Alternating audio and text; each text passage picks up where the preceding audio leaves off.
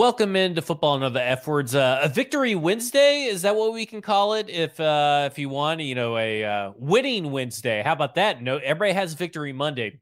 Of football and other F words, winning Wednesday. What do you think about that, Mike? I like it. I like it. Win- winning Wednesday. I love. Uh, you know, I'm a sucker for uh, alliteration. So yeah, alliteration's great. You know, you would say think that you were a sucker for alliteration, but you demolished at Mike Miracles on Twitter, and you're now at Mike Herndon NFL on Twitter. You can follow Mike Herndon on Twitter at Mike Herndon NFL. And if you want to see his bad takes from previous years, you have to use that Mike Miracles when you're searching. You can find his written content today on paulkuharsky.com. And what is coming up today on paulkuharsky.com that you have written? So I don't totally know yet as of this okay. recording. So it'll be a mystery for you and me right now. Yeah, I like it. I like a good mystery box. Um, we'll just see what happens, right? I mean, you know, PK took some good had some good articles last week. He had uh, what was a lie that we were told or that we believed in. I thought that was a great, great article. Uh, and you had a great article, uh, just breaking down all the film that you uh typically do. And of course, every Thursday, the Mike Herndon Show, starring Mike Herndon with Mike Herndon. It's a Mike Herndon Thursday. We need to come up with a good a Titans Thursday on Mike Herndon uh, show, and uh, obviously we'll be breaking down this game. And obviously, you guys have figured out technology and have joined us in the year 2022. You and Easton on how to break down film on Streamyard. So if you are not a Broadway insider, you need to become a Broadway insider and get the annual pass. You can enjoy all the Mike Herndon that your body can can sustain. Maybe even more. Maybe even maybe more. even more. I mean, just pay for it. Get all the Mike Herndon all up in your grill. I mean, just Mike Herndon after Mike Herndon after Mike Herndon. It's kind of like me in a football show. You can just watch a football show on Mondays and Thursdays live. Then you get in podcast form, or you go to YouTube. And with you, you get written content on Wednesday.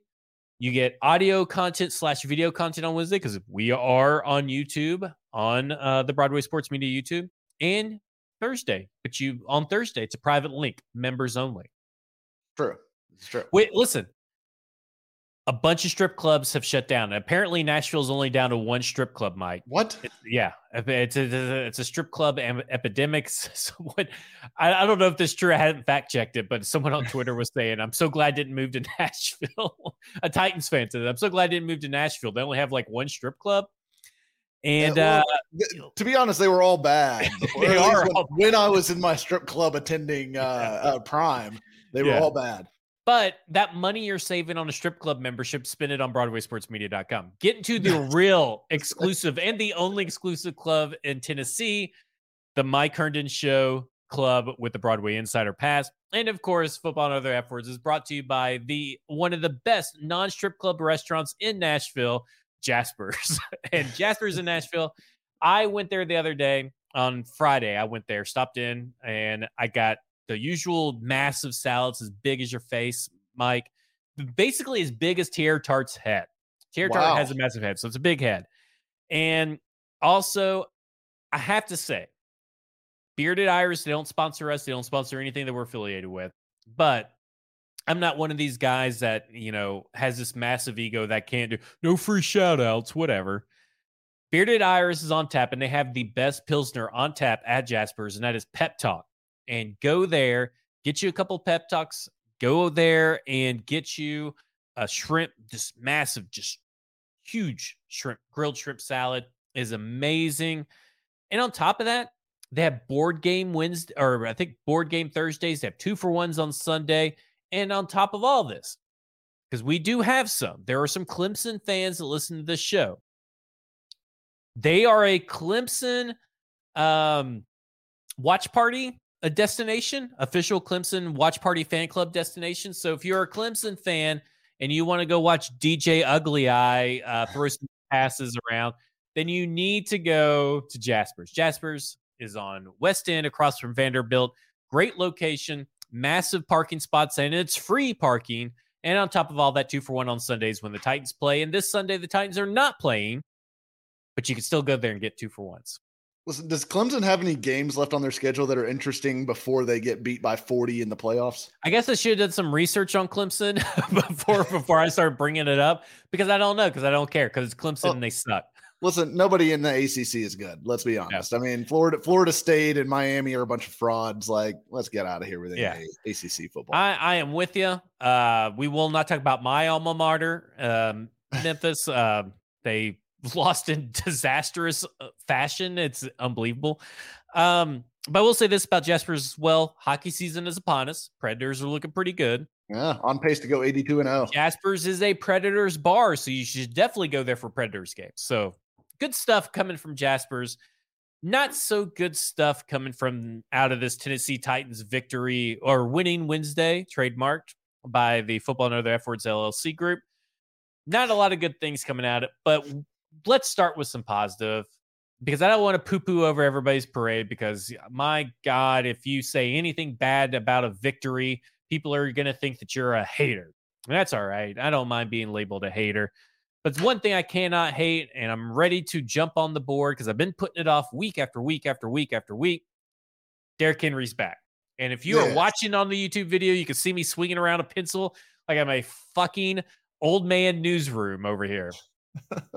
Here we go. Here we go. Uh, no, it's like uh, yeah, he's definitely back. He's definitely back. Yeah, I I thought yeah, last couple weeks were steps in the right direction. This one was again good. And like, look, this dude has probably hundred yards worth of called back runs on penalties in the last two weeks yeah, alone. Like, real. I mean, it's insane. And you look at his numbers, like his per carry numbers are not that great right now. Part of that's just because the Bills game was just so atrocious. Um, but part of that is because he's yeah, like he's had a, about hundred yards worth of runs called back due to fucking penalties, some of which are horrendous calls. I mean, there were there was a holding penalty I think in this game too that was about as bad as the Burks holding penalty. Like I, I don't understand what. And Vrabel, you know, obviously was pissed about the refs today in his press conference and kind of took the old, um, well, I'm not going to say anything so I don't get fined uh, approach uh, to the that press conference when the referee topic came up, but clearly he's not very happy with with how the, these games have been called against his team the last couple weeks. But yeah, Henry Henry's back. He looks great. Uh, if they could block for him a little bit better, he'd be, you know, it, it, and I think there's a chance, and we'll talk about this a little bit more. I think there's a chance coming out of the bye and maybe getting some guys healthy and and you know hopefully working through some of the kinks here on the offensive line as far as run blocking unit at least that this run blocking group could be pretty good over the back half of the year and they could crank out some pretty good Derrick Henry games here. Yeah, I, I think that we're just now waiting on Derrick Henry to hit the the big ones, right? I yeah. mean, the home runs and all the stuff. Because in all honesty, he's got the burst, he's got the vision. And in all honesty, he's the only offensive player on this team that matches the attitude and swagger of the defensive line and the defense as a whole. This offensive line is just, or in this offense in general, is just lacking oomph. I guess is a is a, is a way to put it because you saw it with Henry and you've seen it with Henry really all season. We've said Henry's attitude and effort is there. It's just not. It's just not connecting. Now it's connecting. Now you are looking around the league. If you watch the around the league, and I've watched a lot of football every weekend, specifically NFL. I will say I did not put myself having through the pain of watching that Thursday night football game. I watched literally anything else. I was never was, gonna watch that game honestly I, I, kind of loved watching it. It was like a very great it was just a great twitter experience honestly. Is just it like watching the room? Do you do you know about the room mike? Uh mm, the room is that. an oh, is this really shitty tv show. It's like mystery science theater 3000 bad. Like it's a it's okay. a shitty movie. And it's like self-directed. Uh seth rogen and um james franco did a uh, a kind of like a doc- mockumentary about the room but it's just horrible, horrible movies like Manos, Hands of Fate, bad, and True Mystery Science Theater. Three thousand people will get that reference. But basically, you're sitting there and you're just watching it to make fun of it. Is that what yeah. it kind of is? Basically, yeah. I mean, Twitter, it was a great Twitter game because like everyone was just crapping all over Russell Wilson and the Colts, which are two of my favorite brands of Twitter. uh, humor. So I, it was a lot of fun for me personally to watch, just because I love watching both those sides in misery. But um, yeah, it was a horrible football game. If you were watching for entertaining football, you came to the wrong place that Thursday night. Yeah, typically I watch every NFL game that comes on in some form fashion. Some of that's red zone, so it's a little bit more condensed. Some of that's the full games. It just you know depends on where it's all at. And out of all the running backs I've watched over the weekend, I think you would say that the only one the only ones that match the energy of Derrick Henry and the attitude and this just like oomph of like I'm going to get every fucking yard I can out of this run and every run I get whenever I touch the ball I'm going to give it my best is AJ Dillon and Aaron Jones. And now them two together make one good running back in in Derrick Henry. Like I that's that's how I view Derrick Henry and Derrick Henry's back. But the rest of this offense you know, I'm watching guys like Devin Duvernay, Mike Thomas of the Bengals, just specifically from last night, Hayden Hurst. These guys, whenever they get the ball, they're making plays. They are going that extra mile to make sure they get one or two extra yards they weren't going to get. You can even go into the Cardinals game and see Hollywood Brown, who's like the littlest little fella ever. The DeVonta Smith, who's just as skinny as he's like the skeleton man. He's like Jack Skeleton out there, you know, just running around. These guys are taking hits and glancing them off of them. Where is that guy for Tennessee? Because at one point you had AJ Brown, which we know how he is and how he plays football. He plays with a little uh, chip on his shoulder and he runs through tackles. He runs through plays. It's going to take a lot to bring him down. You have had Corey Davis be that guy on numerous occasions, and Jonnu Smith. This team, to me, and I know we kind of derailed because I was going to try to talk about positive, but we'll get to the defense here in a minute. This team to me is lacking guys on offense specifically, and really only offense, in my opinion, that lack oomph, desire, the want to to get that extra yards because there is a play where Robert Woods just casually catches the ball and steps out two yards before the first down, and he could have gotten it and maybe then some easily yeah. before he got touched. Where, yeah, where, I, I, remember watching that play and thinking like, why, why did he just go out of bounds right there? I, I was yeah. like, I, I just wasn't sure. It, and I agree with you. I, I, think that is a problem. They don't have anybody. They don't have any playmakers right now. Like just none outside of. Is Henry. that a playmaker thing? Because I look at all these other teams and I think like, is maybe Devin Duvernay is a bad thing, but is Hayden Hurst a playmaker? Is Mike Thomas not Michael Thomas? Mike Thomas yeah. Of the Bengals a playmaker? you know, I know DeVonta Smith and these other guys are, but there's a there was a tight end. it wasn't Tonyan, but there was a tight end in the Green Bay game. Look at what the Giants filled It It was Saquon Barkley, and then it was Darius Slayton, Marcus Johnson, these other guys. Those guys, uh, David Sills, when those guys got the ball, they fought for yards. Yeah. And when your offensive line is as terrible as the Tennessee Titans are, when you get the ball, you need to be fighting for some yards. And it just is it a playmaker thing or is it just like are they ingrained in don't make mistakes? Mm, I, mean, I, I, tend to think it's kind of a playmaker thing, and, and to a large degree because like NWI is not a run after the catch guy. Like he's very much a possession type receiver. Um, he's never been good after the catch. Uh, you know, Woods is is good after the catch at times, but he, you know, obviously had the weird moment in this. He's had he's honestly had like one weird moment per game uh over the last three weeks now, going back to like that interception that that he caused against the Raiders, and then he had to play uh, on third down where he wasn't lined up on the wrong side last week, and then you know had to get motioned over to the other side, and then wasn't set at the time the ball was snapped, which caused a penalty on third down. And then he had this play where he just runs out, out of bounds, and he also had a drop in this game.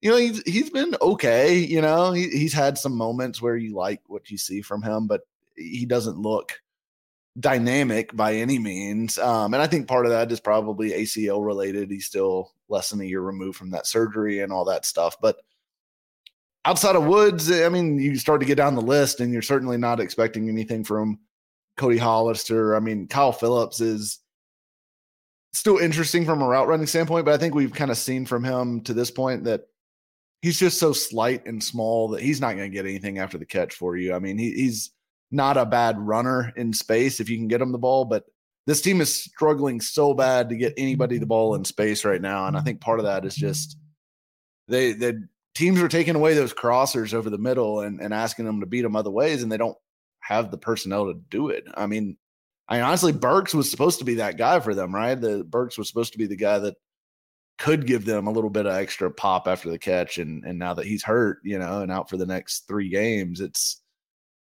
yeah, I, I just there's nobody on the roster you think that's gonna make that go away for them. I mean, maybe Chig. Chig, I, would like to see more touches for Chig still. Well, but. and they they go back from Chig getting three targets to Chig getting one target and then playing limited snaps again. Like, I, I don't.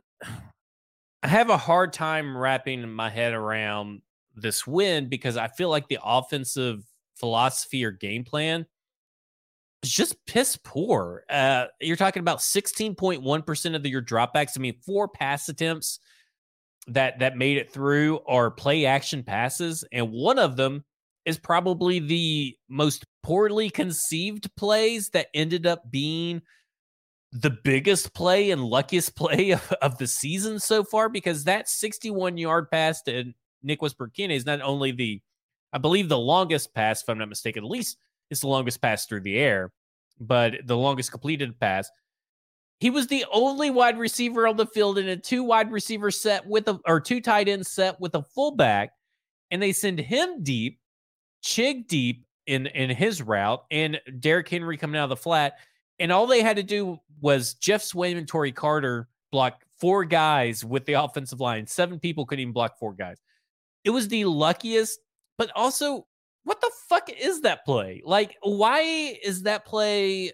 Is that supposed to be a play for Burks? And they were like, well, next man up, we'll just run the same play with Burks, kind of like what they did last, or with NWI, kind of like what they did last year. I mean, honestly, I, I think, and this is this really speaks to the state of the wide receivers. Burks or NWI is the best guy that they've got to do that. I mean, Woods is oh, not a deep threat. Woods is not a deep threat at all. Um, you know, Philips certainly isn't going to do that. You you aren't going to do Hollister. So I mean, NWI is the best option that they've. Got. But is that a good play to? I mean, I get that it worked, right? But we always talk about well, we never criticize the plays if they work, or you know, the bad plays if they work. And to me, this is a bad play that worked. So I want I want to do something different. Let's criticize the bad play that worked in a in a in a point of your game where the defensive line is just totally harassing and destroying your offensive line is a deep is a deep route to NWI really the smartest play call or the best play to be using in that round? I know that it worked, but uh, again, I think it's a fair criticism. It, I, yeah, I mean, I, I, get where you're coming from. I, I, I don't think he was the first read on the play. Obviously, Tannehill was double gotcha. double clutch pretty hard and was looking. I think at Chig was the initial. Yeah, probably Chig um, up at the um, at the front. And I the all 22 isn't out yet when we're recording this, so I haven't been able to watch that back with the the actual view where you can see safety since uh, CBS doesn't like to show us any replays of anything. Oh my god, it was the um, worst. That may have been the worst CBS experience of my life. Uh, yeah, I mean, it's just no no replays. We're just you know we're just gonna talk about we're just gonna watch them huddle some more. Um, we're gonna follow uh, Carson Wentz to the the bench. What, uh, what happened in this play? Yeah, it's insane. Um, but uh, you know, it, I kind of feel like here's the problem. I kind of feel for Todd Downing right now in a way because like there's just no good answers. Like right, I mean, if he lines up and just runs the ball over and over again, which is really their best play, is just giving it to Derrick Henry people are going to scream that, oh, you're so predictable. You're just running the ball all the time. And then, I mean, when you go and you play action pass, and they had what, five dropbacks, five play action dropbacks, four attempts, they were pressured on four of those five dropbacks, uh, which is, I think, why we didn't see more play action in this game because they couldn't block it. They, they, they just could not block it with Radunz in there, with, you know, Daly being horrible. Um, you know, with with the Washington defensive line, frankly, being the strength of that team by far, I just felt like they were they were like, we can't block these guys up front long enough to get these plays off. Even if we max protect, like it just wasn't working. So they were like, they were just hitting these little short. The only thing they were hitting in the passing game were those short little outs to to Robert Woods, which it seemed like they were willing to give, you know, kind of a, a free release to to that uh most of the time. But it was um I mean, he's really boxed in by the personnel. There's nobody like besides giving the ball to Derrick Henry or maybe like trying to get the ball in Chig or Hilliard's hands. Like, there's just not a lot of like really great answers right now. Well, uh, especially if Austin offense. Hooper can't fucking catch a pass and stand up and stay up. I mean, he looks like fucking Justin Hunter out there, Bambi on ice 2.0. It's yeah. fucking ridiculous. And I, I will say this uh, noted Ryan Tannehill hater at Bonafide Bro on Twitter. I mean, just uh, Tannehill could do nothing right. I'm in a group chat with him, and I was specifically he brought up that play, or we were talking about that play. We're talking about because uh, we saw the dots, and I was just laughing at the dot of Montez Sweat basically just coming around untouched, and there's no reason that this play should have ever worked, and it worked because Ryan Tannehill moved up and somehow got the ball out in miraculous fashion. And he said, "Well, you know, Tannehill could have checked out of that play." And I'm thinking, well, what's he going to check into with that personnel when you have NWI out there and two tight ends and Tory Carter and Derrick Henry? You're going to check into a run play, then everybody's going to be like, why are they running on second and eight? And so right. I kind of agree with you it is a little lose lose. I guess if you're gonna run a play action pass play though, maybe put in one more wide receiver that can run a third route and not rely on Derrick Henry, your rookie tight end, and Nick Westbrook-Ikhine. I mean, I guess that's where I'm at. Is that like it's not necessarily the play call, it's the personnel used. Like, and I think that's where everybody right now that is watching this team in a professional way uh, is it's not so much the plays, it's the personnel on the plays, and is yeah. and I feel like that's a fair criticism, right? I, I think so because I mean, I mean, I guess you know, I, I understand the offensive line just is just so bad. like it, I understand that. It's kind of okay. I mean, I, would also say that like some of their biggest chunk plays this year have come out of those weird sets where you've got Hollister on the field as the only wide receiver and you've got three tight ends in the game because they are trying to hard sell play action and they're they're trying to make the defense go, oh, Hollister's on the field, here comes a run. Um, which I looked it up last week. I think they were 75% run with Hollister, 70, uh, no, 70% run with Hollister in the game, uh, heading into this this past game. I don't know where they're at now, but um, you know, obviously it does key them to key the defense to look at the run, but sometimes you can use that against the defense to hit a pass, right? So right. I think sometimes they've been able to do that. Uh, do they get too cute with that sometimes? Sure. But I mean, honestly, like in I'm not trying to say that they don't have offensive coaching issues. They clearly do. Like there's the scheme isn't ter- terribly imaginative. They had one really nice combination of play calling when they had the the Henry screen and then the the immediate throwback screen to Hilliard off of a look that they gave the Colts last week, which was I thought really smart. Um, but you know, there's just not a lot of imagination outside of those kind of little things every now and then. Um, but the personnel is so bad. Like that's what I keep coming back to. It's like I, I put most of this on Jon Robinson because with Treylon Burks hurt, who really, I mean, he it wasn't like he was dominating, right? Like, but right. he was at least a guy that you could see, like, okay, maybe he could be a threat.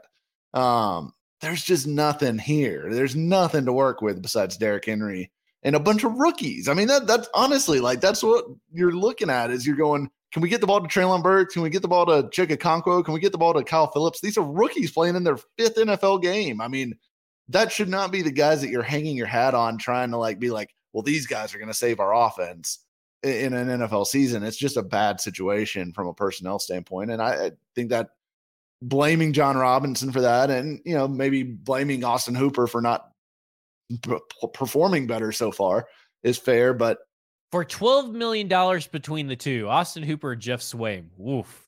Oh my gosh. This is this has not been a good offseason for Jon Robinson in particularly. Specifically, though, let's get into it. This terrible, terrible, the worst I've seen since probably Ken Whisenhunt days, offensive line. And Dennis Daly was traded for using a fifth round pick, which is utterly ridiculous. It was utterly ridiculous at the time, but is even more utterly utterly ridiculous now that it's not panning out. We're talking about a guy who Buffalo game, this game, combined with Aaron Brewer, they're just not getting it done on the left side. And yeah, the run blocking grades look good.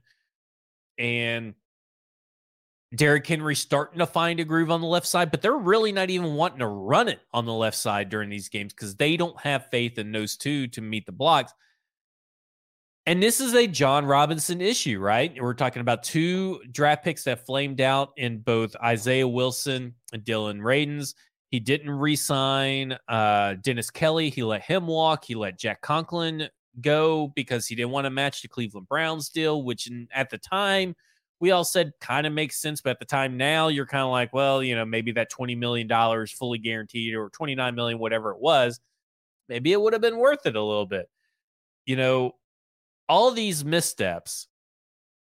And right now you're backed into a corner. You have Le'Raven Clark, which is Spanish for the Raven Clark.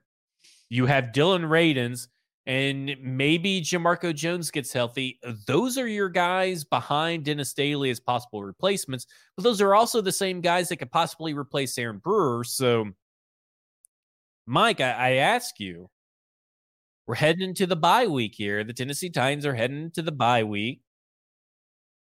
This offensive line has obviously hindered the playbook and the play calling ability of Todd Downing, of this whole team, limits what they can do what is the solution that is in house because that is the solution they're going to go with right there there is no solution there there's no way and maybe i'm just trying to speak this into existence because when i say there's no way it usually turns into a way there's no way to trade for isaiah wynn right there's no I way mean, Ereck Flowers right i'd be surprised if the if the patriots were going to trade isaiah wynn right now i mean it's they're the patriots aren't good but they're what two and three. I mean, they're they're right in the thick of things still, and they could get better as the, as the season goes on.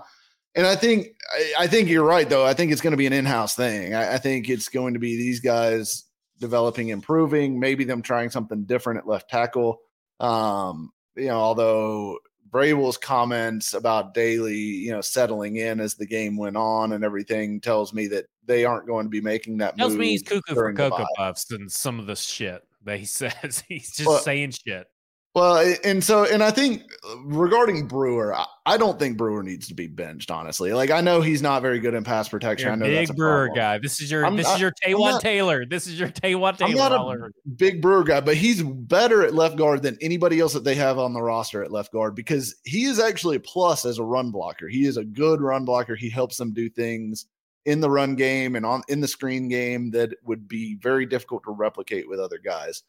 And he's not any worse at pass protection than Dillon Radunz has proven to be so far than what Jamarco Jones I would expect to be. Like eh, there's not like some guy on the roster that I think you're just waiting to plug in that's going to be really good. And like, sure, I would have loved for them to sign Ereck Flowers all offseason. We we were beating that drum for forever. Um, but uh, at this point, I just don't think it's going to happen. And and look, no other team has signed Ereck Flowers either. So either he's asking for a ton of money, or he's got some injury or personal issue that nobody knows about, or maybe he just doesn't even want to play. I, I don't know what the situation is with Ereck Flowers, but it, you don't really see his name come up that much besides fans talking. You don't see anyone in the media say, "Oh, you know, Ereck Flowers is looking for a job or whatever." So I don't know what's happening with Ereck Flowers, but I, I I'm done talking about him because I don't think he's coming to this team and I don't think it's relevant at this point. So, um, Brewer to me, I think you look at him and you say, all right, he's a guy that's third year in the league. His, this is this is was his like 11th start of his career. Um, you could hope that he's going to get better as the season goes on. I, I know Keith Carter talked today about him becoming a better technician in pass protection and things like that. So there are some technical things that clearly they see they think that they he can improve on and become better. Now he's I don't think he's ever going to be the left best left guard in the league, but can he be passable enough in pass protection that his run blocking strength is something that you can you can use and and live with and you can play offense with this guy at left guard. I think we could get there with him. Um, I think Nicholas Petit Frere, I think you can get there with him. I think he's shown enough flashes that you're like, okay, there's tools here to work with in the bye week, you know, as we talked about last week, could potentially be big for him. But Daly to me continues to be the the issue. that I just don't think uh, there's not a fix because Daly's this is was his 24th start in the NFL. He's been in the league for four years. He's not suddenly going to become a whole different player. This is kind of who he's always been. He was going to be cut by the Panthers, which is why he was available. Guess what? The Panthers' offensive line sucks. So it's it's not like he's some great player. Um, that he's not the next Dennis Kelly, right? I mean, uh, he's just not. So could he? Could they get Nicholas Petit Frere good enough to where they could help Dennis Daly a lot? That I think is the question because that, eh, or, or do you try Dillon Radunz at some point? That's what I was about to ask because at what point? I mean, you're you, at some point these guys got to be watching the film, right, and watching the game, and they they they can't be lying to themselves just because a win is a win. And we're going to talk about this philosophy later on. Just because you win doesn't mean you have problems. And I feel like there is a glaring neon sign with an arrow pointing at Dennis Daly that says loser. And and they are ignoring it. It's like they're fucking Matt Murdock without the echolocation. That's a Daredevil reference for you uh, people who are too cool for Marvel Comics, and they're just blind men, just walking around ignoring all this. When in all reality, at this point, I know that Dillon Radunz doesn't maybe technically deserve this chance. It can't be worse, right? I mean, it just it it's but, hard hey, for me to imagine that that Dillon Radunz is worse than Dennis Daly. Here's the thing, though. We said that it, we said this exact same thing about Caleb Farley and Terrence Mitchell three weeks ago during the Raiders game, whatever that week that was. And uh, yes, Terrence Mitchell is better than Caleb Farley right now. So, like, I, I think you have to be careful about assuming that some guy on the bench is not actually better than than the guy that's starting, but I don't know. I, I still feel like Radunz to me, and I, I am interested to watch the tape in this game, and obviously I'll, I'll have some clips of Radunz from for the Mike Herndon show later this week.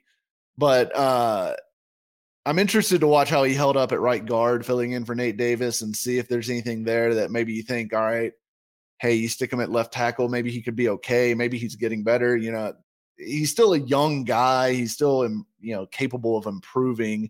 Um, but I don't know. I, I I'm not sure that Radunz would be better, but I wouldn't mind trying him because frankly, he's got a better physical tool set than uh than Dennis Daly does. So at some point, you know, he's the higher upside guy. And and if you're looking at the best upside five, you know, if you're trying to get the best five by the end of the year and you want the guys with the highest upside, it's definitely Radunz Brewer, Jones, Davis, and Petit Frere to me. Like that would be your best starting five if they all were able to like continue to level up their games with coaching as as the season goes on. But today, right now, maybe maybe he's not better. I don't know.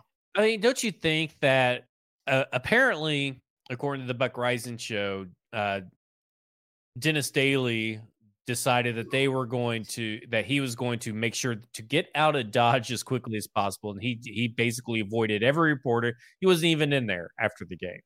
I mean, like he dodged everybody that he could. Yeah, you know, Dillon Radunz, he wasn't great because first off, you couldn't really evaluate the offensive line's individual performance. That felt ex- uh, only when they showed replays because first off, yeah. they didn't show replays. But on the rare occasion they did, it was like for Aaron Brewer, pretty much, which I felt kind of a little bit bad about him. But he didn't play great. But you know, I got asked about a bunch of people, what do you think of Dillon Radunz' performance? Uh, really, I couldn't fucking tell where the pressure was coming from because they, it was just snap the ball, it was there. Like, um, and and when you're watching the game, like unless you're just trying to focus on only Dillon Radunz all game, like it's really hard to actually know how he played uh, especially watching it from the TV angle because the inside of that offensive line just it gets so jumbled up. It's just a mass of bodies at some point in the inside, and you can't tell what's actually happening. So I, I don't know that anyone can really evaluate offensive line play, especially not on the interior off of the TV guy. Yeah, if, just if, just if right then and there you can't do it. And yeah. but I did feel like he was probably the, the, second or third best offensive lineman when you factor in penalties and and other things like that. And and you know that's still up in the air, but you're right. If you're putting out the best five that you have on your roster right now, Dillon Radunz is one of the best five, but that's not saying that he's great. It's just saying that that is the state of the current uh, Titans offensive line, and it's offensive. It's an offensive offensive line. Is pretty it, much it is now. Let me say this: a lot of bad offensive lines in the league right now. Oh my like, gosh, she ain't kidding. The Broncos' offensive line sucks and just lost their best player in Garrett Bolles for the season. Um, the the Colts' offensive line is an absolute tire fire. Uh, you turn on almost any NFL game, and you're going to see some really bad offensive line play, which is what I think is the major and primary contributor to like some of this. You know, Tom Brady talked about bad football and bad. You know, I think he's talking specifically about offensive football, and everyone knows scoring's down and all that stuff, and everyone's pointing to, oh, well, it's all this cover two. People are running all this, you know, too high safety stuff, and um, I think that's part of it, maybe, but I think a lot of it is that these offensive lines mm-hmm. can't fucking block. Everyone's like, there's like four or no, like there's probably five or six of the best left tackles in the NFL that are not playing right now. Trent Williams is hurt. Uh, Tyron Smith is hurt. Obviously, Taylor Lewan is hurt. Garrett Bolles is hurt.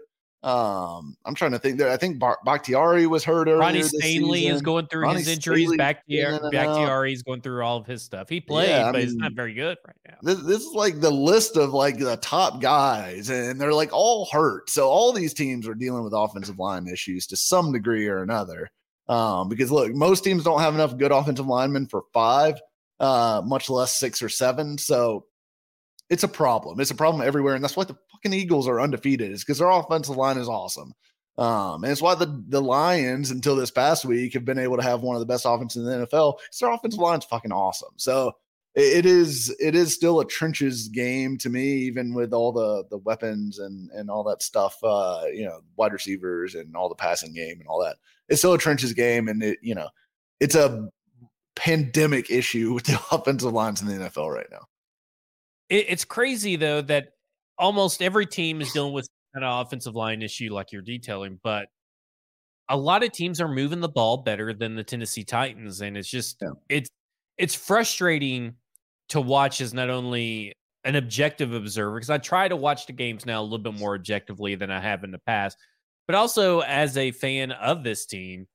When you go and watch other teams and they are finding this offensive success despite having that, and a lot of that has to do with dropping back, letting it rip, or dropping back and running the ball. If you're mm, Ryan Tannehill, and I thought Ryan Tannehill, while the raw stats like air yards and EPA and this stuff says he had a good game, I feel like he had one of his worst performances of the year. Now, I'm not saying that he's the reason why they lost, but I thought he had one of the worst performances of the year, and I needs to see him make better decisions, Mike, because I feel like he's hiding, holding on to the ball too long, and there's a lot of opportunity for him to just run and get some yards and put himself in a better position instead of taking the sack. He could throw it away and not take the sack. He could. A lot of people say, well, if you threw it to a guy that's covered, then if he the interception happens and you're saying that's a bad throw, well, there's a difference between throwing it and just a good defensive play and him throwing it and it was just an easy defensive play. He's got to start trusting. I feel like he's back in the zone where he's not trusting his pass catchers like we saw last year. Do you agree with that assessment that yesterday was probably his worst game, even though he's still low on the list of reasons to blame for a crappy offense? Um, maybe, maybe. I mean, the, the Bills game was pretty bad just from a standpoint of, I mean, he threw at least one terrible interception, and the other one was, you know, not great. Um, but just at least felt like he was slinging it. At least, yeah, he was. He was at least, I guess, attempting to throw downfield. But I, I do think there's some trust issues with the pass catchers. I, I think, frankly, there's trust trust issues with the offensive line as well with him, and I think he just doesn't feel very confident in this passing game right now. And and how could he? I mean, you know, it's all these new targets. It's an offensive line that's just not playing very well. Um, no, you know, I don't think people are getting super super open. Now, I will say against the Colts and well, really against the Colts specifically, but you know, there was a couple against the Raiders, but the Colts game, he missed a couple wide open throws that you know, he didn't throw the ball. He just moved on to the next read or checked it down or or threw it late or whatever that were chunk plays. I mean, they were they guys were wide open. There was one with Burks running a deep dig that was wide open. There was one with Kyle Philips on a third down where he was wide open. And I don't know why he wasn't why he was hesitating to pull the trigger if it was that he's not quite on the same page with these guys and doesn't fully trust it just yet. Um, but I mean that it's one of those things we heard all at camp. Um, you know, well, these guys have been there every day. You know, Robert Woods has been at practice every day. Kyle Philips has been at practice every day. He's established a good rhythm with those guys. And we just haven't seen it translate, or maybe we saw it translate initially and then it's regressed uh, as the season's gone on. But it's not, he's not playing awful right now, but he's also not doing a ton to elevate the team, which I think that's kind of the Tannehill thing, though, right? I mean, he's as good as the weapons you give him, basically. Um, you know, he's very capable, as we've seen, of having really good statistical performance, was really good quarterback performances. Uh, if he's given the talent and the weapons to to work with, but if you give him a bunch of schlubs, he's he's not going to elevate him like Tom Brady or Mahomes or whoever else. Like he, he's just he's he's a cog in the wheel more so than a, a difference maker. Right. I think that's a that's a great thing to get into just real quick is that I, I think that people are expecting Ryan Tannehill to be that guy. Not every quarterback is that guy. Ryan Tannehill is a great quarterback in the system that he has been told to run. He is literally a yes man. That's been his best version of Ryan Tannehill is him being a yes man. Okay, this is my hot read this is the if I see the look I need to get on the hot read, this is what I'm taking. If I see the look on the defense, this is what I'm taking pre-snap. I mean, that is the guy. That's why pre-snap motion and play action are so important for a guy like that, is because he needs to make sure that that first or second read is being able to be thrown. And you can win with that. It's just that you can't elevate the talent around you. And you know, and that, and that's fine. Like I said, you can win with that. And I do. I, let's get off the offense because I feel like we're a little bit too negative at this point.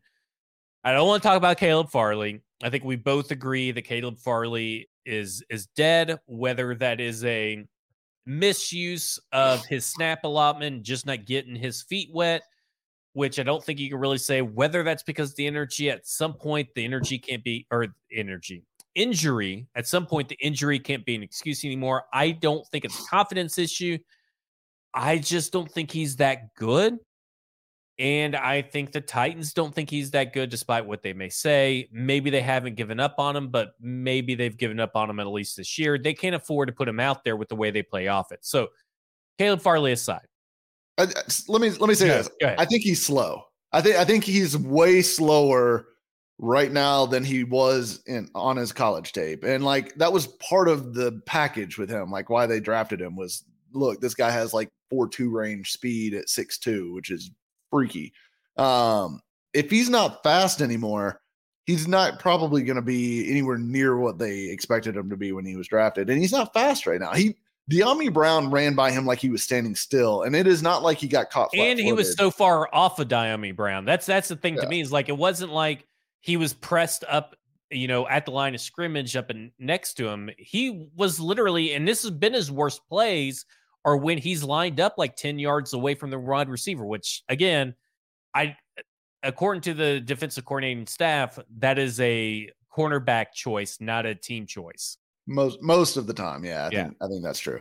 And but I mean, yeah, he he got into his back pedal, he turned his hips and ran, and uh, even after he turns his hips and he's running, Dyami Brown is still pulling away from him. So I think I think that tells you everything you need to know about where Caleb Farley is physically right now. And obviously he was on the injury report with a knee issue and whether that was issues popping up with his surgically repaired knee or whatever. Um, who knows? But I don't think he's right physically. And I, honestly, until he is, I'm not putting him on the field again. Like, like well, when you play close games, you can't afford to put the guy that's going to allow explosive play on the field. No, I mean that 75 yard touchdown. I mean that that was a massive play in the game, obviously, and and you know, like you said, with an offense that you're going to have to play these tight games, you just cannot spot the team other, you know, the other team seven points just because you want to get this guy some reps. So, right. Uh, yeah, I think, and it looked like they benched him after that, honestly. Yeah. I, you know, he only played nine snaps, and I think most of them were before that uh, play, if not all of them. So, it, yeah, I think we've seen enough of Farley to know that he's not he's not ready to play yet, and who knows if he'll ever be ready. But right now, I think Terrence Mitchell gives you a better chance to win. As weird as that is to say. Well, you just hope that coming out of the bye, Elijah Molden, Racey McMath are able to come back and both fill the need on offense for a deep speed threat and on defense for a guy that can push Caleb Farley out. And you don't have to see much Terrence Mitchell, even though Terrence Mitchell had a good game yesterday. This defensive line, you know, is led by essentially Vita Vea 2.0 uh, is what everybody wanted, you know, to remember to trade Jeffrey Simmons for last year was for Vita Vea because he's not as good as Vita Vea, supposedly. You know, the same people who think that trading for the Browns wide receiver two is a possibility, Donovan Peoples-Jones, or that uh, Matt Rhule's a good head coach and it was just a quarterback situations he was dealt. Anyway. I mean, listen, on the trade thing, I just got to say it real quick. If you're to throw out a trade scenario on Twitter or on the internet anywhere, you have to at least do the bare minimum step first of saying, if I was the other team, would I do this? Would what would I be getting out of this? And if the answer is hell no, I wouldn't trade my wide receiver two, and I'm two and three, one game out of first place, and and you know I'm expecting it to get Deshaun Watson back in six weeks or whatever it is. Then don't suggest it because it's you know you can throw out whatever name you want, but if the other team is never going to trade them, like yeah, the Titans should Titans should trade for Patrick Mahomes. Why don't they just trade for Patrick Mahomes? That would fix everything. I mean, come on. Like them, them Jersey boys are just built different, Mike. They don't they don't think like us. Oh, good lord! They, they think in their uh, Real Housewives of New Jersey kind of deal. The that kind of shit. They're riding their Ferris wheels and eating their coney dogs on the boardwalk. Anyway, anyway, Jeffrey Simmons, phenomenal game, which is the game I believe it was on this show. I have, you know, I'm I'm a man of many shows, and I thought it was this show that you that you were the one, the co-host, that said that you that you felt that this team needed a big Jeffrey Simmons game, and yeah. you got it. If that was you, it could have been Braden, but one of you guys got what you wanted. I know I said it at some point last week. Yeah and I can't remember what show it was on either. But I said uh, it feels like we're due for a Jeffrey Simmons ex- explosion, and, and um, you got it, and and it was awesome, man. And Teair Tart is building on his game from last week. Denico Autry is just he's just a fucking grown ass man. Oh I mean, I've God. never seen I, even Jeffrey Simmons. I feel like Denico Autry has put so many offensive linemen down to the wayside when he's been given a one-on-one chance. And uh, this is the best part of the team to me is the defensive line. And really, I'll include Rashad Weaver into that, Bud Dupree when he's healthy. I I think that this defensive line is great. The problem is, and as we have seen, it doesn't matter if you have five sacks, nine sacks, one sack. I don't know if this defense is good enough to carry him to where you want the team to go, which is a Super Bowl, to yeah. carry them. Yeah, I mean, it, it, that's the thing. Like the 49ers defense is is like a t- defense that you could carry to a Super Bowl. Like they could drag Jimmy G along with them to a Super Bowl. I could see that happening. I've been big on the 49ers all year because of this. Because Joey Bo- or not Joey Bosa, Nick Bosa is the best best thing going right now in the NFL defensive wise. I mean, his numbers are unreal. Even better than uh, Micah Parsons. I think I think Bosa's been better than Parsons this year. I, I do. Um, Parsons is amazing. Aaron Donald's amazing, but it's those three for me right now that are the best players, defensive players in the NFL. Like not even close. it's those three guys. Um, but the Titans don't quite have that. Like Simmons is not far off of that group as far as impact. I mean, he's I think in the top five in pressures in the NFL right now as a as an interior defensive, not even as an interior defensive lineman among all players, including edge rushers, which usually get more pressures than interior guys. Um, Simmons is is like in that top five or six range uh, in total pressures for the season. So he's been phenomenal. Autry's phenomenal.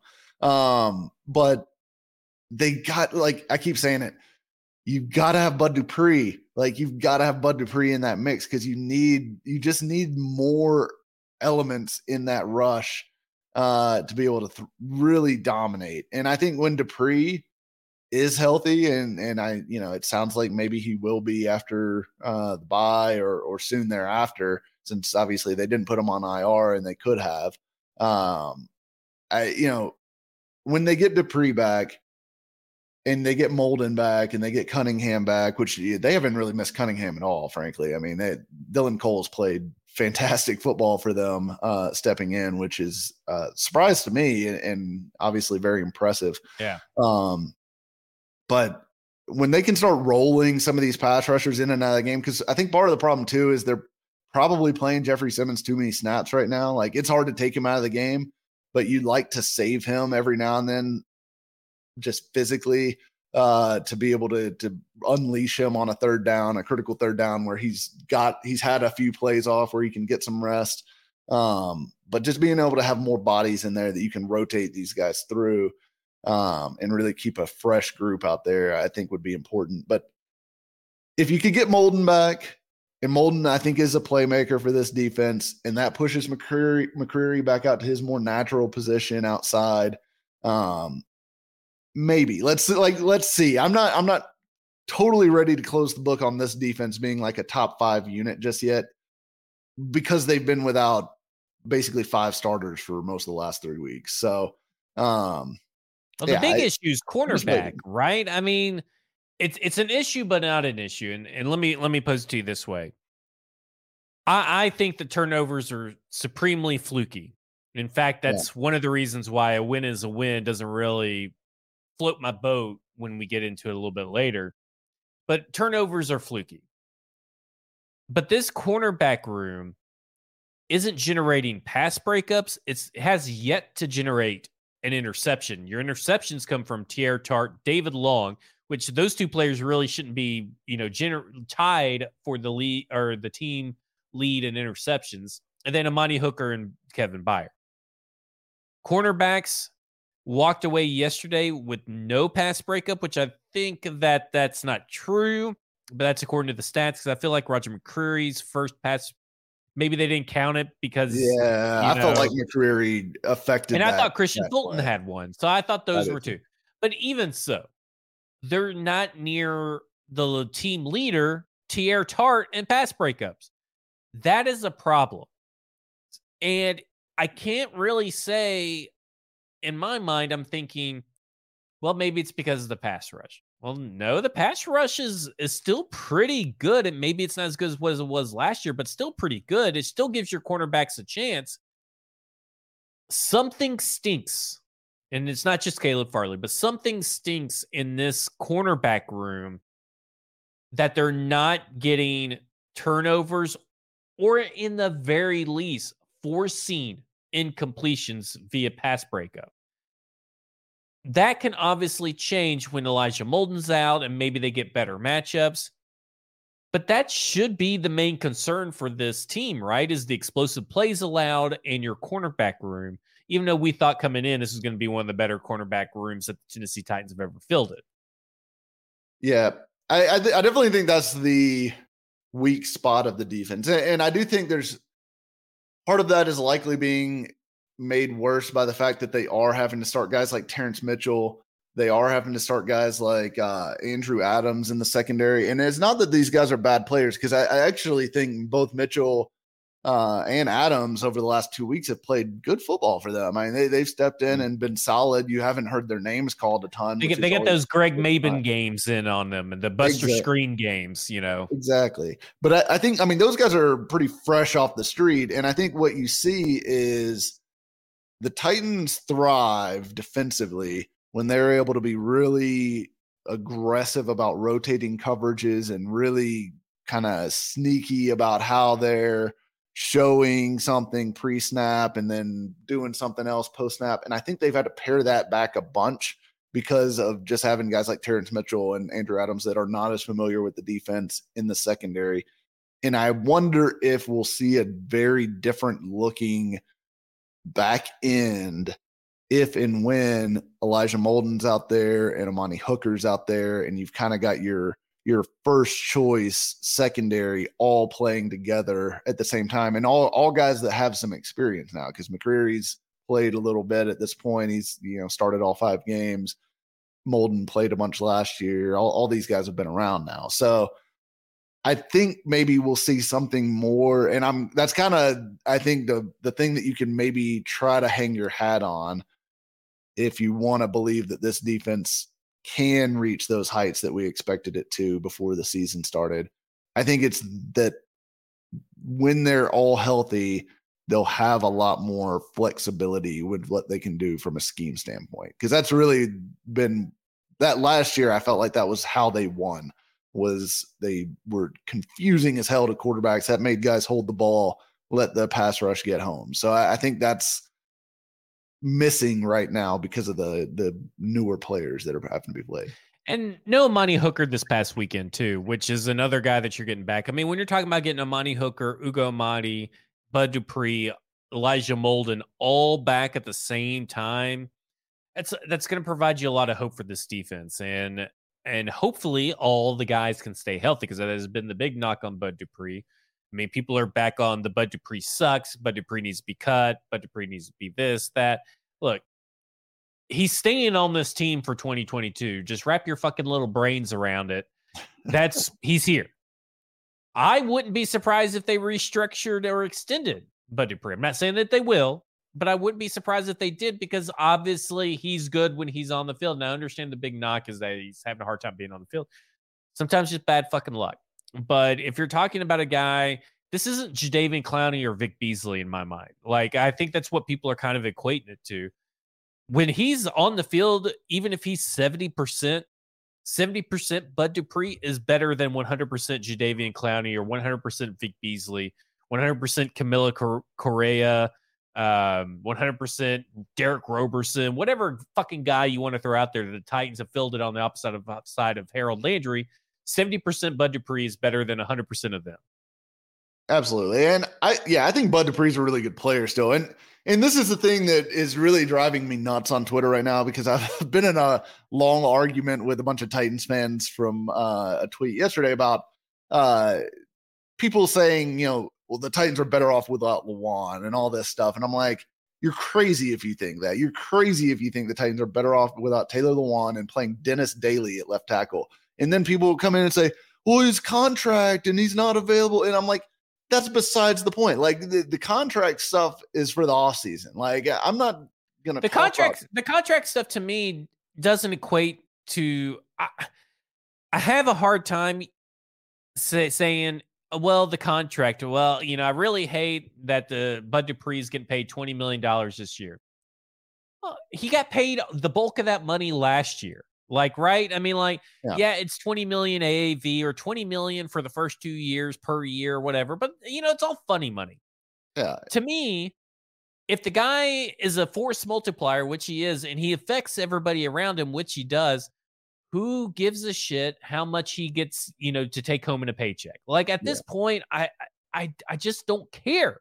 Well, eh, that's my thing, eh, and it's frustrating because, and I feel like it's kind of come along full circle because, like, I I do enjoy talking about the contract stuff. Yeah. In the off season, like love talking about that. I think it's a very interesting uh, topic of conversation. But during the season, there's no point in talking about it. I mean, Bud Dupree, I don't care what he makes. He's better than Ola Adeniyi. He's better than uh, you know Wyatt Ray or any of these other guys that they're trying to stick out there. Of course he is. Like you should want him to be healthy and out there, and that is True of Lewan too, obviously. Like he they were better when he was healthy. And I I completely understand. Neither of those guys, if they cannot get on the field more than they have over the last two years, neither of those guys are worth the contracts that the Titans are paying them. But guess what? That money's already spent. That money's yeah. gone. It, you're never getting it back. Doesn't matter. So that guy's on the team. You should be rooting for him to be healthy and out there and playing as much as possible because whether he's worth his contract or not doesn't fucking matter anymore. It's whether or not he helps the team win football games. And he does. Bud Dupree unequivocally helps the Titans win football games when he is on the field. And that is all I care about from now until the Titans get knocked out of the playoffs in the first round. That's all I give a shit about. And after they get knocked out of the playoffs, we can talk about Bud Dupree and whether he should be back next year. And we can talk about Taylor Lewan and whether he should be back next year. We can talk about uh, Zach Cunningham, whether he should be back next year. Derrick Henry, Ryan Tannehill. You, the list goes on and on of players that we can talk Robert about. Woods, yeah. And we, thank, and thank God we can talk about that because that makes our off-season recording so much easier to uh, plan around.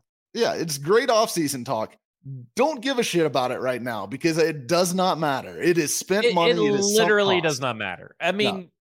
it it just it's it's crazy because you've already paid Bud Dupree the money. So now you're saying, well, the Titans should just, you know, you know, Bud Dupree sucks. He's not worth anything. Well, now they you're you're essentially alluding to the fact they need to go out and get a free agent. I mean, like um, spend money on who's who's a free agent pass rusher is out there. Well, I think Wyatt Ray got cut, right? Didn't he get cut? He's on the practice yeah, squad. I think so. Or Brooks Reed, you can get him. I mean, like these guys are losers, and your team is not better. Even if listen, even when Bud Dupree isn't in a game, these guys don't help your team. I am sorry, Wyatt Ray, even a healthy Wyatt Ray is better than a health uh, a scratched from the game Bud Dupree. He's not better. Yeah, I mean, it, it, there's no value add to Wyatt Ray or Brooks Reed. For some reason, like these guys' contracts get so tied up in their in their the way that fans view them, and it drives me crazy because it's like a lot of fans. It feels like would rather put, would rather see a guy on the field who is a C minus player but is making the veteran minimum than see a guy on the field that is making $20 million a year and is a B plus player. It's like, eh, I understand, like maybe from a value standpoint, if you're team building, maybe you take that trade possibly, but you during the season, like the Bud Dupree's making $20 million this year, whether he plays or not. So he doesn't give a fuck whether he's on the team. Like he's gonna collect that paycheck. So you might as well get him to go play his B plus football out there. Like and worry about whether he's worth it in the offseason. It's okay, just speaking, so annoying to me. Speaking of fan mentality and stuff, and we'll we'll end it on this because um well, for yeah, we'll end it on this, but I do want to get to a uh, Ron Rivera quote that just popped up on the timeline. Um, a win is a win, and I feel like the Titans have this win is a win mentality, this culture. They don't care how ugly it is as long as they fucking win. If they are winning with Dennis Daly, they're going to stick with Dennis Daly. If Cody Hollister's getting snaps and he's out there blocking, even if he sucks this game, a win's a win. We fought. We'll continue fighting. A win's a win. And, and I agree to a certain extent. Wins should be celebrated. Wins should be held as precious gemstones in today's NFL. Like, covet the win. Always, I would always rather have a, a, a ugly win than a great looking loss. you know what I'm saying? Like I'll I'll okay. take the trade off, right? But at some point, fans, you got to be a little bit, and fans, and not only fans, but also the staff. I feel like got to be a little bit more self aware that the way the Titans have continued to win this season in particular is not sustainable. The way the offensive line is set up currently is not a sustainable path to victory if your ultimate go- goal is the Super Bowl for this team. If that's not your ultimate goal, then you're fine, right? This does not pertain to you. But if you're a fan that is still holding on to this 0.5% chance that this team is going to win the Super Bowl, it's generous. It's generous. you have to you have to hold on. You can't hold on to the way certain things are being done. Now, I'm not expecting or demanding a total offensive overhaul, a philosophy and everything in this particular season because it's not going to happen, right? They don't trust the offensive line. They don't trust, I think, to some extent, Ryan Tannehill, another extent to their pass catchers. I think there's a lot of mistrust on the offense. But you you you can be happy with the win, but you have to recognize that this team it's just it's still dead in the water as far as Super Bowl aspirations, right, Mike? Yeah, I mean, it would be real hard for me to see them winning a Super Bowl with this team. And I mean, while that's disappointing, given that I, I thought they had a potential Super Bowl caliber team last year had everyone stayed healthy and had them had they you know been able to push through and, and win over the Bengals or whatever. But I, I don't know. To me, eh, I, I feel like, and I've joked about it obviously on the show. I feel like the, this is where the season is headed. That it, they're probably going to find a way to win the division at like ten and seven or maybe eleven and six, um, and then they're probably going to lose in the first or second round of the playoffs at most because they're not as good as the Bills. They're not as good as the Chiefs. Um, now, I will say that I always allow for the idea that a team can change over the course of the season. Like 17 games is a long time in the NFL. And the team that's playing the best in the first quarter of the season is not always the team that's playing the best at the last quarter. Probably case of point, the Eagles, who are going to be this year's last year's Cardinals team. It's, I, I mean, mind. yeah, I, I don't think the Eagles' schedule is so bad that or so easy that I, I, think they're going to win probably 13, 12 or 13 games, but I don't think they're going to be, I don't think they're going to make it out of the NFC. I, I don't think they're that good. I, I don't think they're head and shoulders above anyone else in that conference. But the Titans could certainly get better. Now, like we talked, like the offensive line to me is still the limiting factor because you could talk yourself into a scenario where Treylon Burks gets healthy and hits the gas like AJ Brown did in the back half of his rookie year and becomes a real weapon for them in the passing game. You could talk yourself into Robert Woods uh, as he gets more removed from this ACL surgery and, and more comfortable on that knee, starts to look more and more like the guy for the Rams over the last few years you can talk yourself into that. You can talk yourself into Austin Hooper, you know, getting more comfortable with offense and and uh, getting a bigger role. It's a lot know, of mirror talking if you're talking yourself into that one because that feels like well, you're, yeah. you're you're sitting in front of the mirror and your and your significant others like, what the fuck are they doing in the bathroom locked in? Because that's a lot of talking into yourself on Austin Hooper. But there, that those things I can understand. The thing that I struggle with when I'm sitting there going, all right, how does this team become? A potential Super Bowl team is two things. One is Dennis Daly in the left tackle position. I just don't think they have an answer on the roster that's very good. And maybe it, maybe Daly gets to play at least a passable level later in the season. Possible. I, I don't know. I, I tend to doubt it. And then the other thing is Ryan Tannehill, which to a lot of Titans fans, which I think this is kind of funny because a lot of Titans fans will sit out there and say Tannehill's not good. He's not good enough to win the Super Bowl. He's not good enough to take this team where it needs to go. And then they turn around and they'll criticize Mike Vrabel for not winning a Super Bowl. And I'm like, well, which one is it? Does he not have the quarterback that's capable of winning the Super Bowl, or is it him? Like, you know, so and I think Tannehill is too limited that to win a Super Bowl in the current league without Derrick Henry and the defense being unbelievable. Eh, they have to be unbelievable by the end of the season. And is there an outside chance that could happen? Maybe, maybe, but without Landry, without Lewan, I feel like it's kind of like that New York Giants run to the Super Bowl where they beat Tom Brady with the helmet catch. Not only did you have to be lucky with the helmet catch, it was on the run game, the defensive line getting a ton of pressure.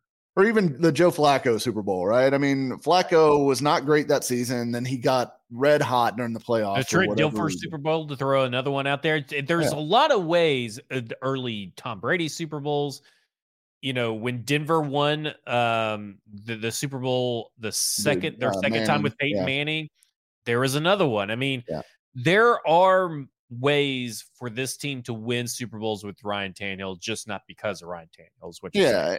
And it just makes the path that much harder. So, I mean, look, I wouldn't say it's a 0.0% chance of winning the Super Bowl, but it's it's low. I mean, for where sure. Where do you fall low. on the win as a win? Because I I look at this as probably the worst win of the Vrabel era because you had to have you were you were I feel and this is not to discount what the defense defense did the whole game, but you had to get Carson Wentz in that moment with the pressure on him. Because if you got maybe like 20 other quarterbacks in that position, you're probably not going to see the series that you saw in the end zone.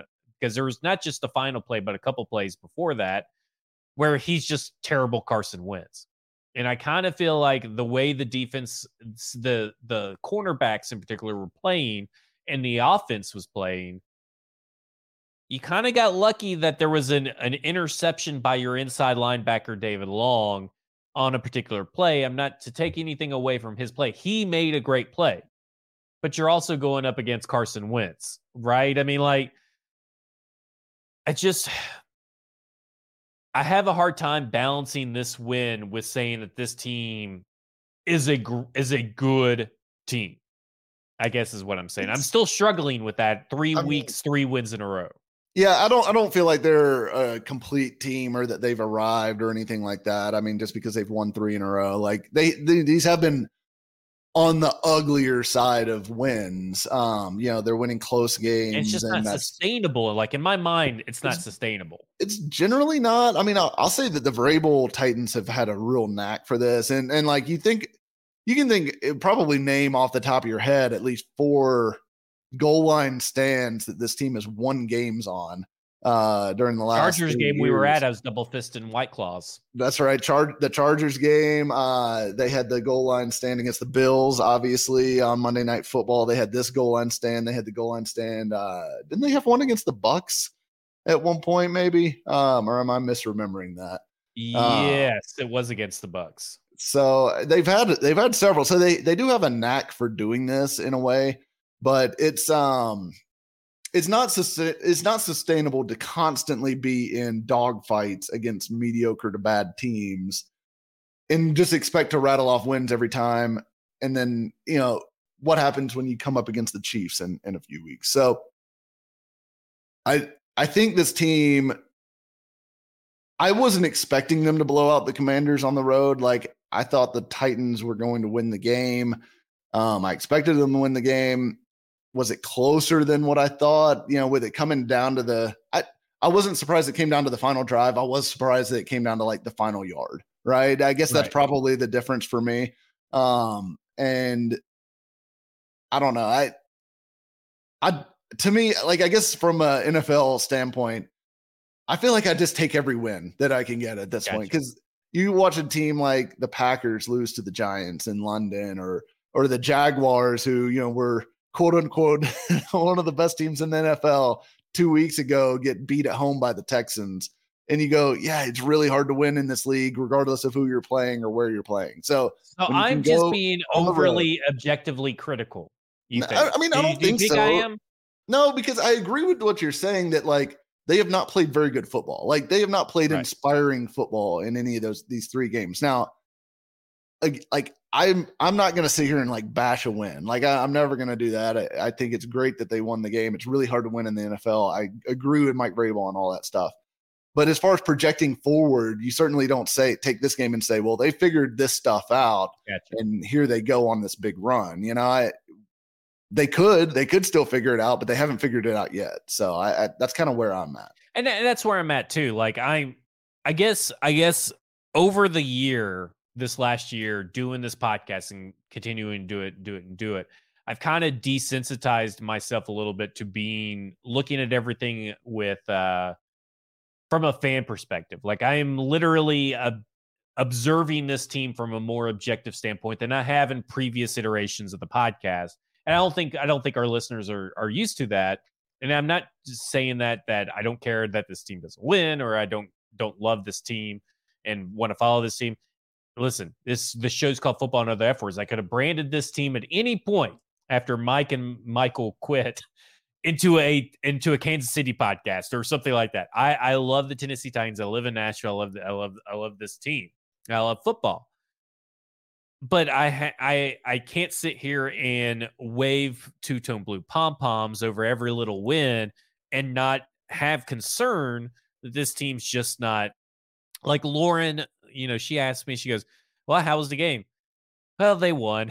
but I mean, like that's that's that's how I say it because it's like uh, they're they're still not a great football team and it was an ugly win. And and like I'm I'm happy that they won. Maybe I need to drink more during the games to maybe enjoy these wins a little bit more.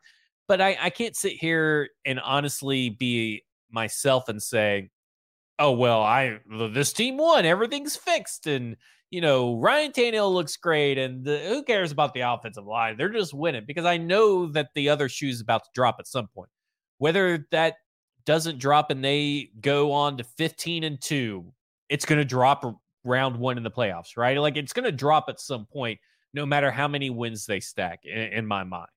Yeah, I mean uh, and yeah, I think it's it's it's a hard balance to walk, right? Because there right. is a side where it's like you know, you remember what it was like in 2014 and 2015 right. and, and, those years before where it was like any win, like a win was like a, you know, a glass of water in the desert.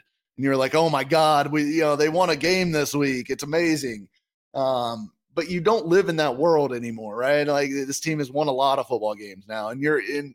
You don't want to become so desensitized to winning that it's just like, oh well, you know, Titans won, but it wasn't as good a win as I would have wanted because there's a lot of teams that would kill to be three and two, and you know what? What are they? uh Let's see. I got to do some math in my head now. 26 and what are they 26 and 12 over the last two years yeah or three two and a half years three years now uh going back to the start of 2020 don't check us five, on that but we're just gonna roll with five, it 12 and 5 and 3 and 2 yeah whatever that comes up to um but a lot of teams would kill for that record i mean that's one of the best records in the nfl over that stretch um so i don't want to totally poo-poo a, a victory even when it's ugly but yeah you can certainly watch a game and say yeah, this isn't a great football team right now. The way that they're playing, they, you know, that's it's fair. That's fair analysis. What What do you think? And this will be what we end on. Maybe this is isn't what people are going to want to end on, but this whole idea that well, the Giants' loss doesn't look as bad as uh, anymore. Does does it? Because in my mind, I look at from this perspective. That's a game they should have won but they didn't win because the Titans played poorly. It's not because the Giants played the same kind of exemplary football that they're playing now because the Giants have found themselves and have gotten better. I mean, you're talking about a team I I don't know what the Packers are right now. They're they're struggling mightily, but I know that the Giants team has a good staff and they came in and they said, "We don't care that we're without Wan'Dale Robinson, Kenny Golladay, and uh, Kadarius Toney. We do not care. We're going to use Daniel Bellinger. We're going to get creative. Saquon Barkley, stop us if you can. We're coming to play with you. And the defense is playing great. But the Titans did not play great that game. So why does it matter? Why is it? Why is that a thing? And it's not just a thing that this fan base does. It's a thing in all sports, right? Yeah. Because the Bengals making it to the Super Bowl does not make me feel any better about Ryan Tannehill throwing three interceptions. So, should why should this Giants streak that is going on right now, where they're playing great football, make me feel better about that moment in time when the Titans were clearly the better team than the Giants and they shit the bed? Yeah, I mean, it, it, it doesn't undo the loss, obviously. So at the end of the day, it doesn't really matter. It's just you know perspective and feelings, but I think part of the reaction to that initial game and part of the reason it was so negative was that everyone expected the Giants to be like a two and you know 15 team. Like that that was kind of what everyone thought was going to happen. They had a lame duck quarterback. You know, no one had seen Saquon Barkley in five years or however long it's been. Um, and they had a lot of missing pieces. They didn't have any real big names on defense. It was just kind of blah. It was a blah roster, new head coach. Everyone thought you know this this should be a nice easy layup in week one. Well, it's turned out the Giants are not an easy layup. Like they just aren't. They're they're a pretty good team. Um, they're not a great team by any means. They're not as good as their four and one record would suggest because there's a there's a win over the Panthers in there. Uh, there's a win over the uh, Bears in there, so that's two. And a win over the Titans. Wins. They suck. so, but I mean, like, I, I think when I look back on it now, knowing that like okay, what my preseason my preseason notion of the Giants is was not exactly dead on to what that team really is right now because Saquon Barkley is running the ball at a super high level. And part of my reaction to that first game was like, well, if the Titans can't stop the run, this is going to be a very long season for this defense because that's one thing they've been able to hang their hat on for years now is they always are good against the run. It's whether they not they can stop the pass. And if you can't stop either, then you're in a real mess. But um, I think now we know Saquon Barkley in this offensive line is good enough to run the ball on pretty much anybody. So I think it makes me and you've seen the Titans run defense get better and really like stack some really nice games right on top of each other here these last two weeks. So I think my perspective does change a little bit on the on that loss just because it's not as like wow, holy crap, how did you lose to that team as it was at the time? Just knowing that basically now, it's just it's, it's, you're not okay. saying you're you're kind of saying that it's not like oh my god i can't believe you lost to the uh, lions who went on to be 1 in 16 and you were their only win right you're you're saying that oh well you lost to um let's pick a team last year um you Steelers. lost yeah you lost to the steelers of last year who aren't a mm. great team but you lost to the steelers yeah yeah, I think that's I think that's what it is. You're not, you're not saying that the, the Titans shouldn't have won that game. No, no, the Titans should have won that game. The Titans were better than them that day. Gotcha. They gave up two gigantic plays that just absolutely destroyed them in the second half. And then they missed a stupid field goal from, you know, an idiot kicker because partially because the coaching staff decided to get it on his fucking preferred hash instead of getting him more yards and getting him closer. You just so, lost to a nine and eight team instead of a two and fifteen team. Yeah, it just I think it just colors that win or that loss a little bit differently just because part of I, I do feel like the biggest part of that negative reaction it wasn't that the Titans just played so bad. It was just that everyone was like, "Oh, well, this is an automatic win. They're going to win this game," and then they didn't, and they appeared to lose to a team that was potentially going to lose all their games, all the rest of their games. So, um, and then you throw that Bills loss on, on top of that, and it's really like you know, aren't you know, just season over. But I don't know. It, it changes my perspective a little bit on it. Doesn't really change anything for the how the season's going to go. Well, that will do it for us here on Football and Other F Words. We took up a lot of your time, but we had a lot to get to because it, it's a bye week, right? I mean, you're going to have now about a week and a half because you're going to have no Titans game to talk about to come in and listen to this show. And we definitely think you should listen to this whole show. Obviously, you should go Jaspers. The Predators are back. You need to go start watching Predators game at Jaspers, but you also need to go on Sunday.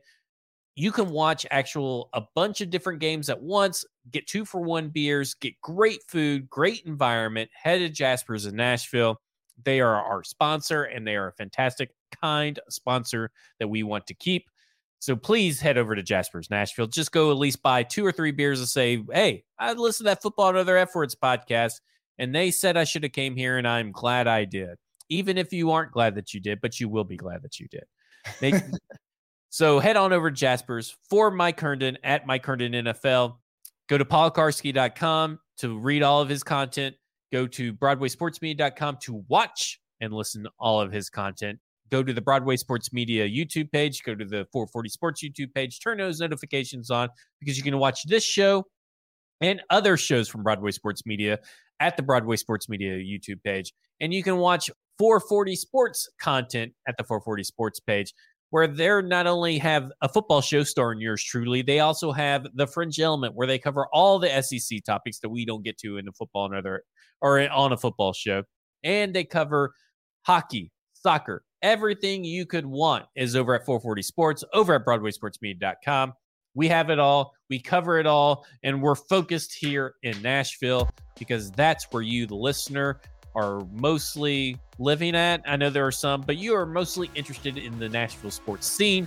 So please come over there and basically subscribe to everything that I just told you to subscribe to. My name is Zach Glad. You follow me on Twitter at FWordsPod. He's Mike Herndon. You follow him on Twitter at Mike Herndon NFL. This has been football and other F words, and you have just been F.